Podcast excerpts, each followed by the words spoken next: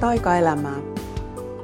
Hyvinvointia, henkistä kasvua ja aitoja ajatuksia ihmisenä olemisesta. Katri Syvärisen seurassa.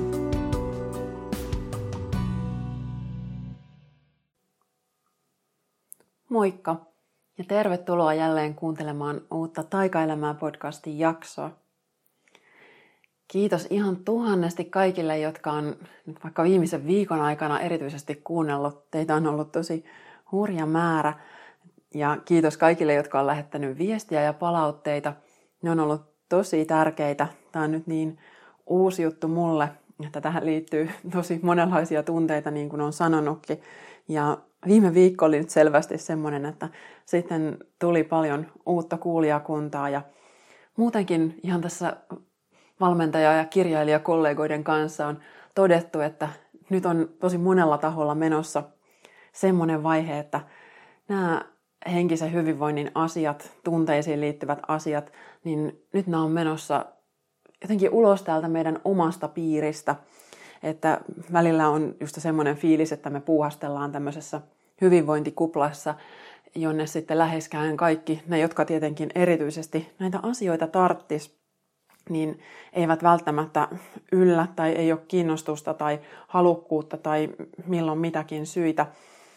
Ja nyt sitten on jotenkin koettu semmoinen tilanne, että yhtäkkiä moni meistä tekee semmoisia asioita ja jakaa näitä tärkeitä juttuja siellä suunnalla, missä nyt sitten, ja kun ollaan vähän siellä oman kuplan ulkopuolella ja missä näitä erityisesti tarvitaan, että kyse ei enää olekaan sitten ihan pienen porukan hörhöilystä, vaan nyt henkinen hyvinvointi ja siihen liittyvät tärkeät kysymykset ja pohdinnat, niin ne voikin olla jo ihan arkipäivää. Ja se tuntuu todella, todella tärkeältä. Et kiitos kaikille, jotka on lähettänyt palautteita. On ollut tosi kiva kuulla, että mitä mun hajanaisista ajatuksista on tykätty ja on tullut tosi kauniita viestejä. Ja sitten on ollut myös tosi jännä saada sitä semmoista palautetta, joka on täysin vastoin jotain, mitä mä oon itse itsestäni aikoinaan oppinut. Eli tosi moni on kommentoinut, että mun ääntä on kiva kuunnella. Ja tämä on asia, jota joku osa musta vielä vastustaa tosi vahvasti, että eihän tämä voi pitää paikkansa, koska mä oon joskus varmaan nuorena aikuisena viimeistään oppinut, en, en oikeastaan edes muista minkälaisia tilanteita siihen liittyy, mutta mä oon varmaan saanut kommenttia siitä, että mä oon jotenkin kova ääninen ja mulla on tullut se käsitys, että mun ääni on hirveän rosoinen ja särmäinen ja sinne tänne jotenkin vääränlainen. Ja sitä ei ole todellakaan osannut itse mitenkään pitää miellyttävänä.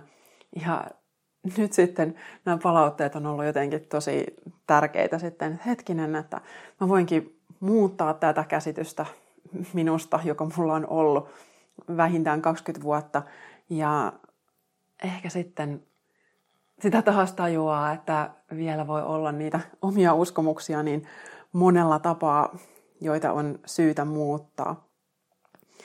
Niin kuin mun uskomukset tuli vastaan myös tosi vahvasti, kun mä sitten viime viikolla uteliaana seurailin näitä podcastin kuuntelijalukuja ja miten se oli sitten sijoittuneena tuolla muiden podcastien joukossa, niin siinä kohtaan, kun oltiin terveyskategoriassa kolmannella sijalla, niin mä olin tosi iloinen ja vitsi mietin, että onpas tämä nyt tosi hienoa, että siellä on isot, fiksut, kovat, viisaat nimet mun edellä ja vau, ihan tosi huikeeta olla tässä joukossa.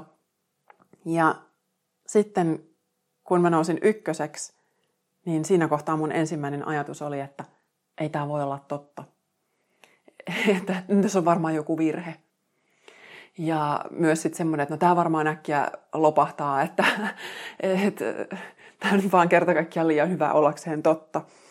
Eli meillä on tosi monessa mielessä olemassa näitä tällaisia eri asteikoita ja uskomusjärjestelmällä on aina joku tämmöinen oma rakenne, joka sitten määrittelee, että, että mikä sulle on ok, mikä sulle on mahdollista ja mikä sitten taas ei. Ja näköjään mun uskomusjärjestelmällä se raja meni jossain siinä kolmannen ja ensimmäisen sijan välissä. Ja nytkin mä itse asiassa ensin huomasin, kun mä sanoin, että siitä kolmannesta sijasta, niin mä sanoin, että oltiin jotenkin passiivisesti, että mä en saisi jotenkin sanoa, että hei, että se on minä ja jotain, mitä mä oon tehnyt. Että sitä piti jotenkin vähän häivyttää, että tässä nyt sitä sitten oltiin. Ja mä äsken tässä puhuessani nyt sitten huomasin tämän mun tavan ilmaista asiat. Me kielellä hyvin monella tavalla aina vähän joko siirretään vastuuta tai väistellään just sitä omaa ansiota. Ja sen takia korjasin sitten siihen seuraavaan lauseeseen, että sanoin, että olin. Niin tämmöisiä mietteitä on tullut nyt tässä ihan teidän kuulijoiden ansiosta, eli kiitos paljon siitä.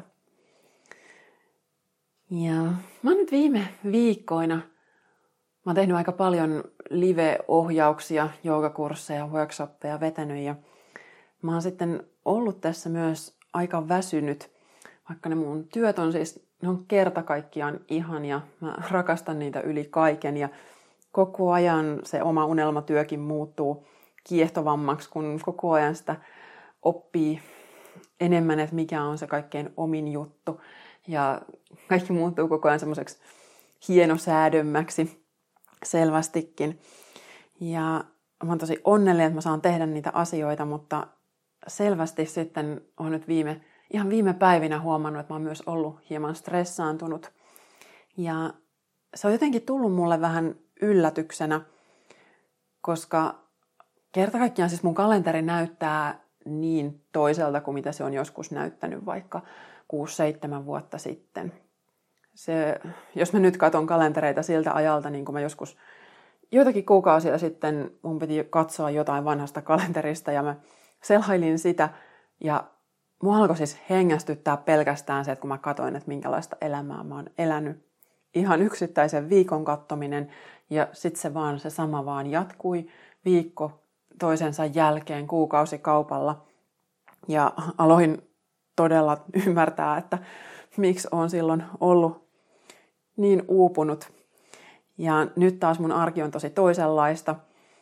Rytmi on hyvin vapaa ja pyrin tekemään paljon paljon vähemmän töitä ja myös teen.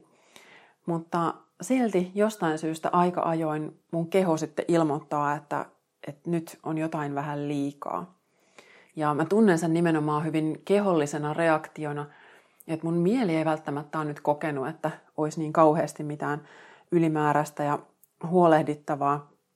Mutta sen sijaan mä huomaan siitä, että mun unet häiriintyy.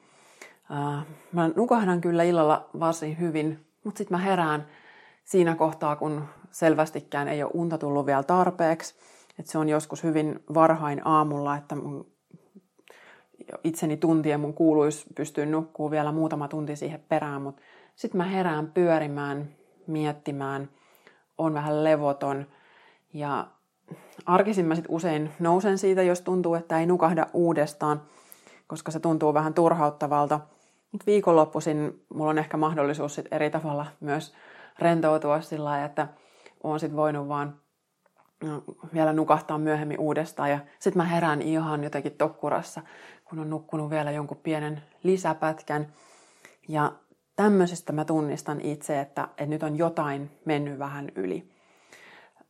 Koska se on ollut mulle silloinkin aikoinaan tosi iso merkki just siitä, että, että ne pienen pienet asiat yhtäkkiä alkaa pyöriä päässä ja ne tuntuu maailman isoimmalta silloin varhain aamulla, kun niitä pohtii.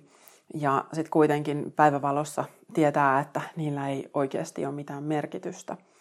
Ja nyt on tässä sitten just ihan muutamien päivän aikana palannut tämä tämmöinen tila.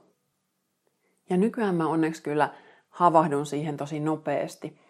Et aikoinaan muistan, että tämmöinen saattoi jatkuu kuukausia, vähintäänkin viikkoja, mutta se oli ikään kuin se normaali tila, jossa mä silloin elin.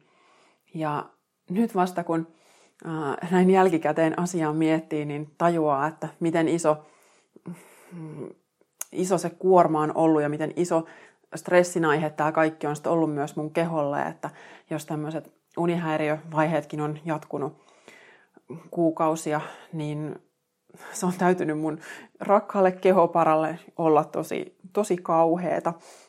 Ja nyt sitten, kun tämä tilanne tulee taas nyt esiin, niin mä kyllä reagoin siihen tosi paljon nopeammin, että mä tiedän jo, että tämä ei ole normaalia ja että nyt mun täytyy taas muuttaa jotain. Ja sitten taas toisaalta ää, mä tunnistan hyvin niin ne vanhat tavat, jotka vielä nousee esiin. Eli esimerkiksi nyt mä oon päättänyt, että mä loppuviikosta pidän neljä päivää, nyt mä sanon tämän ääneen oikein, mä mietin kolme ja neljän väliltä, mä sanon, että neljä päivää lomaa. Mä käytän nyt vielä rohkeasti sanaa lomaa, koska sillä on mulle merkittävä äh, tunne siinä, että, että nyt mä en oikeasti ole tekemättä mitään. Ja sitten sen jälkeen, kun mä päätin tästä, niin mulla alkoi tulla se semmoinen olo, että, että no nyt mun täytyy kauhealla kiireellä tehdä sitten kaikki hommat, mitä tässä nyt vaan sitä ennen täytyy tehdä. Ja mä yritän tehdä ne mahdollisimman napakasti ja nopeasti, jotta ne olisi sitten tehty, jotta mä pääsen sinne lomalle. Ja ehkä mä voisin aloittaa jopa se loma vähän aikaisemmin. Mutta tämä on siis kaunis ajatus, mutta tämänkin mä tiedän jo vanhastaan, että tämä ei toimi. Et tätä mä tein myös silloin aikoinaan vuosikausia. Se oli varmaan se mun normaali malli toimia silloin niinä mun suorittamisen vuosina, joita riitti pitkään. Eli se oli aina se mun ajatus, että kun mä teen nämä hommat pois, niin sit mä saan levätä. Ja nyt mä oon jo tajunnut kyllä sen, että, että se mikä on tärkeintä on se, että alkaa ottaa sitä lepoa ja rentoutumista sinne kaiken tekemisen lomaan. Eli kun se tekeminen ei maailmasta lopu, vaikka kuinka yrittäisi. Ja päinvastoin se oma, ainakin se noidankehä, se vaan kiihtyy siitä, kun mä enemmän ja enemmän yritän saada jotain tehtyä, niin se tarkoittaa silloin, että mä taas takerrun siihen valmiiksi saamisen tunteeseen, enkä pysty elämään ja rentoutumaan sen keskeneräisyyden kanssa. Ja se on ollut se mun yksi isoimmista heikoista kohdista. Ja sama näköjään on edelleen jossain mittakaavassa. Ainakin nyt tälleen, kun just asioita on ollut vähän sen enemmän, niin silloin, ja just väsyneenä, niin varmaan ne vanhat mallit edelleenkin sieltä sitten puskee päälle. Ja totta kai sitten sit tulee se, se semmoinen tunne, että, että miksi niin taas tapahtuu näin, että eikö mun nyt pitäisi jo osata paremmin, että mun pitäisi jo hanskata tämä ja nyt mun elämän kuuluisi jo olla sitä täydellisen rentoa ja vapaata.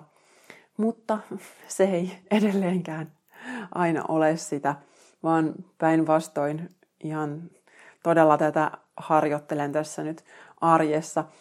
Eli ihan sitä semmoista fiilistä, että mitä mä voisin niiden mun tehtävien lomaan tuoda sitä tyhjää tilaa, mistä mä niin paljon puhun ja mitä normaalisti toteutankin, mutta sitten se on nyt näköjään pikkuhiljaa vähän se pyörä tässä kiihtynyt ja mm, se on toisaalta ihanaa, että mä nyt huomaan sen näin nopeasti, että tämä ei pääse menee tämän pahemmaksi.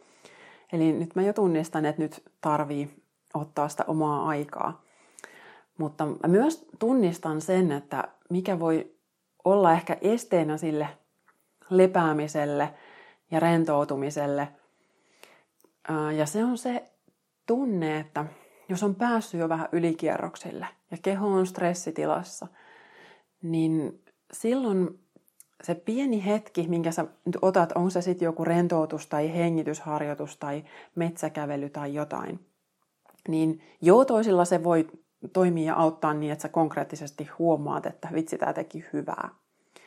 Mutta ainakin mulla itselläni tuntuu, että sen tietyn pisteen yli kun on mennyt, niin se ei välttämättä heti se mun oma hetki tai harjoitus tai rentoutuminen, niin se ei auta ainakaan niin, että mä itse huomaisin sen välittömästi, vaan päinvastoin, että se vaan tuntuu vähän semmoiselta levottomalta ja kiireiseltä ja hengitysharjoituksiinkin saattaa alkaa liittyä stressin tuntu tai metsäkävelylläkin sitä vaan asiat pyörii päässä tai joogaharjoitus on levoton ja vähän turhautunut.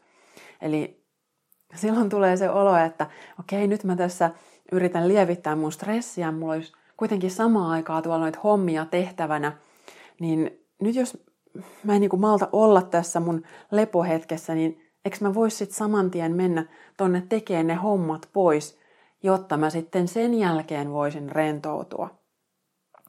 Tämmöisen kaavan mä nyt tunnistan.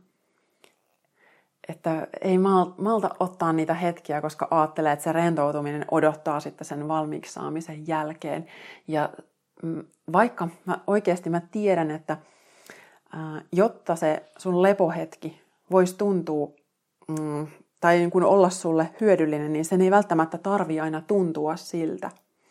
Et se on usein se meidän mielen ajatus, että, että meditaation kuuluu olla täydellinen tyhjyyden tila tai joogaharjoituksen kanssa pelkkää läsnäoloa ja ekstaasia.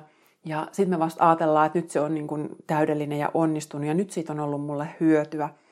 Ja se ei kuitenkaan pidä paikkansa, että kyllä meidän keho ja mieli nauttii niistä pienistäkin yrityksistä ja harjoituksista. Ja jos ei muuta, niin silloin me ainakin lähdetään vahvistamaan niitä malleja kehossa ja mielessä, että, että pyritään menemään sitä rentoutumista kohti. Eikä sitä, että taas ollaan siinä tekemismoodissa ja ensin tehdään ja sitten vasta voidaan rentoutua. Ja silloin sitä vaan koko ajan siirtää sitä omaa rentoutumisen taitoa ja rentoutumisen hetkeä jonnekin sivummalle, niin, niin se on nyt ollut tässä itsellä tämä harjoituksen kohde. Ja sitten tässä samaan aikaan, kun tätä miettii, että miksi näin taas tapahtui, niin tuli jotenkin elävästi mieleen, että viime keväänä mä olin toimittajan haastattelussa – ja kerroin sitten hänelle just tätä mun taustaa, että, että tein aikoinaan ihan turhan paljon töitä ja samaan aikaan sitten opiskelin näitä henkiseen hyvinvointiin ja suorituskykyyn liittyviä asioita. Aloin opettaa niitä muille ja aivan samaan aikaan tuli sitten se mun oma burnout. Ja toimittaja kysyi multa sitten, että, että eikö se ole ihan tosi noloa, että hyvinvoinnin ammattilainen uupuu. Ja se oli, se oli tosi hyvä kysymys.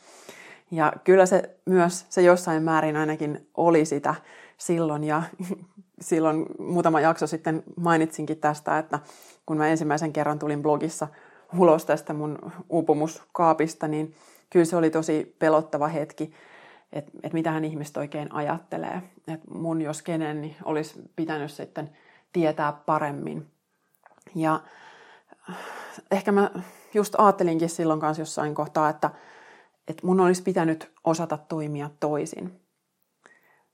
Mutta mä en osannut. Päinvastoin, että kaikki mitä mä oon tehnyt, niin se on ollut ihan tosi vilpitöntä. Että en mä oon tehnyt mitään tahallani itseäni vastaan. Eikä äärimmäisen harvoin kukaan meistä tekee, että, että tehtäisiin tahallaan jotain, mikä vahingoittaa meitä. Ja aina silloin niin kuin joku positiivinen tarkoitus, mitä sitten siellä omassa toiminnassa onkin. Niin, ja se, että jos uupuneena alkaa miettiä itsekseen, että, että voi vitsi, tämä on noloa, niin sehän oikeasti vaan uuvuttaa lisää. Ja se on just yksi isoimmista uupumuksen lähteistä, että ajatus siitä, että mun pitäisi pystyä johonkin, mutta mä en pysty, tai mä en osaa, tai mä en jaksa.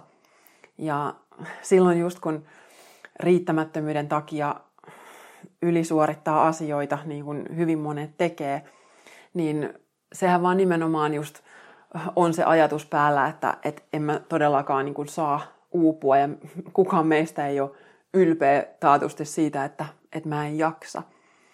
Ja mäkin olen saanut jotain sellaista palautetta jonkun haastattelun yhteydessä on tullut tämmöisiä kommentteja, että, että ei sitä nykyihmiset sitten mitään kestä. Että kylläpä sitä niin kuin pienestä kaadutaan. Ja tavallaan ymmärrän tosi hyvin sen pointin, että mä tiedän, että monet elämässään kestää ihan äärimmäisen paljon isompia asioita kuin mitä mä osaan edes kuvitella.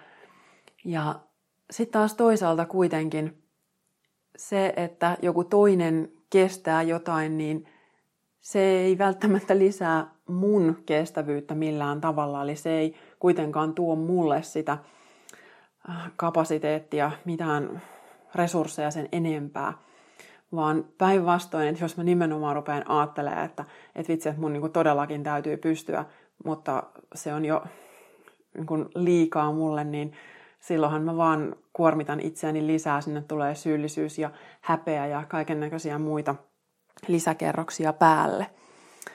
Ja nyt mä sitten näin jälkikäteen, kun olen miettinyt tätä kysymystä, tämä, että eikö ole noloa, niin siinä on, äh, se edustaa aika monta asiaa, mitä ajattelen, että maailmassa on ehkä, äh, pielessä on ehkä voimakas sana, mutta kuitenkin se sisältää aika paljon oletuksia. Esimerkiksi se, että, että meidän pitäisi aina osata ja pystyä toimimaan kaikenlaisten ihanteiden mukaan ja näkee asiat sataprosenttisesti kokonaisuutena, vaikka siis todellisuudessa on todella helppo niin kun, uh, vähän upota sinne omaan suohon ja se, että ei enää niin näe metsää puilta. Että se tapahtuu niin helposti, että, että silloin kun sä katsot asiaa ulkopuolelta, niin sitä on niin helppo nähdä, että hei, tollei toi nyt niin on ja asioiden mittasuhteet on tässä – ja sitten kun sä oot itse siellä sisällä, niin se vaan kerta kaikkiaan tuntuu hyvin toisenlaiselta. Ja sen takia niin ajattelen just, että se oma kokemus on aivan äärimmäisen arvokas. Ää, ei pelkästään ylipäätään ihmisen ymmärtämisessä, vaan sitten toki myös tässä hyvinvointialalla toimiessa, niin se on ollut raskas koulu, varmaan raskaampi kuin mikään oikea oppilaitos tai tutkinto, mutta se on ollut hyvin, hyvin tärkeää just siksi, että mä oikeasti tunnen, miltä asiat tuntuu kehossa ja mielessä, eikä pelkästään niin, että mä vaan sanon ja luen jotain, mitä mä oon ehkä jostain kirjasta ja kurssilta oppinut. Ja jos ne asiat olisi mulle niin helppoja, niin sit mä pystyisin opettaa vaan niitä ihmisiä, joille se olisi yhtä helppoa kuin mulle – Eli nyt mä pystyn sitten ymmärtämään sitä, että, että sieltä suorittamisesta eroon pääseminen ei ole ihan yksinkertaista ja että se voi vaatia montakin vuotta työtä, itsensä hyväksymisen harjoittelua ja myös sitten näitä myöhempiä rämpimisiä, mitä hetkellisesti tulee.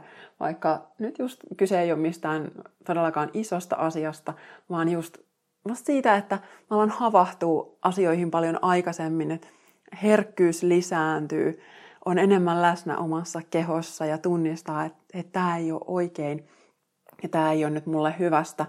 Ja myös ymmärtää sen, että, että nyt mun täytyy tehdä sille jotain, eikä niin, että taas ajattelee, että sitku, vaan että se on nyt ihan nämä muutamat unettomat yöt riittää siihen ja sitten Ah, tietää, että asiat voi lähteä taas heti parempaan suuntaan ja se tapahtuu niin paljon helpommin siinä kohtaa, eikä sillä lailla, että, että sinne on pitänyt upota tosi syvälle. Ja ylipäätään, musta palaan nyt tähän uudestaan ja uudestaan tähän eikö ole noloa kysymykseen, koska se on, se on oikeasti tosi mainio kysymys. Onko olemassa ylipäätään jotain semmoisia ihanteita, että minkälainen on hyvä ja oikeanlainen ihminen tai oikein eletty elämä. Että et olisiko sitten vähemmän noloa, jos, jos mä en olisi uupunut ja, ja kenen kannalta se sitä olisi. Että voisiko sitten muut olla jotenkin tyytyväisempiä muhun tai voisiko mä sitten olla itse tyytyväisempi ja onko mä ylipäätään vastuussa itsestäni ja elämästäni kellekään muulle. että noloo. Eikö se viestittää sitä, että, että, että mun pitäisi jotenkin just hävetä tai selitellä tai olla just täydellisen virheetön olisi parempi juttu muiden kannalta, että, että sitten mun säröinen ja rosoinen olemus ei häiritsisi ketään, eikä kolhasisi muiden kauneuskäsityksiä tai, käsitystä ihanteellisesta elämästä, että sitten sit se olisi jotenkin oikein elätty elämä. Niin tämmöisiä kysymyksiä mulle jotenkin herää siitä, että et, et, mites jos, saaks mä, saisinko mä uupua, että et saanko mä tehdä itse mun omat virheet, saisinko mä itse oppia joskus myös sen kantapään kautta, vaikka se ei aina ole kaunista ja tyylipuhdasta ja ainakaan minkään oppikirjan mukaista, vaan päinvastoin, sitten kun mä oon itse oikeasti kokenut ne tietyt jutut, niin sitten mulla on todellakin ihan selkäytimessä se tunne, että hei, että mä muistan, että miltä, äh, miltä se tuntuu, kun oikeasti vaikka on väsynyt tai stressaantunut tai miltä ne rajoittavat uskomukset tuntuu tai miltä se riittämättömyys tuntuu. Niin tämmöisen opin jälkeen sitä myös, vaikka totta kai tiedän, että välillä on semmoinen olo, että tekisi mieli auttaa muita ennen kuin ne menee kauhean syvälle mihinkään omaan suohonsa, mutta sitten mä oon myös opetellut ymmärtää sitä, että, että mä en voi tietää, mikä niille on parasta. Et, et joskus ihminen tarvii itse sen tietyn kokemuksen ja kuitenkin se muutos lähtee aina parhaimmillaan sieltä omasta itsestä, että silloin se on tosi aitoa ja kestävää ja rehellistä ää, verrattuna taas siihen, että se tulisi jotenkin ulkopuolelta. Et mä voin toimia totta kai pienenä signaalina ja mainita sille lempeästi, että hei, että onko sä huomannut tämmöistä tai mitäs jos näin. Mutta sitten jos se pieni signaali ei riitä, niin sitten voi olla, että se ihminen tarvitsee isomman ja se on sitten hänen asiansa, niin kun, että mihin kohtaan hän havahtuu. Ja meillä kaikilla on just nämä tällaiset omat asiat, mitä me elämässä harjoitellaan. Ja ne on, ne on just jokaisella omansa, että se mikä on mun elämän suurin oppiläksy, niin ei välttämättä ole sitä jollekin toiselle. Jollekin muulle nämä jutut on itsestään selviä ja hän sitten taas varmaan opettelee jotain ihan muuta.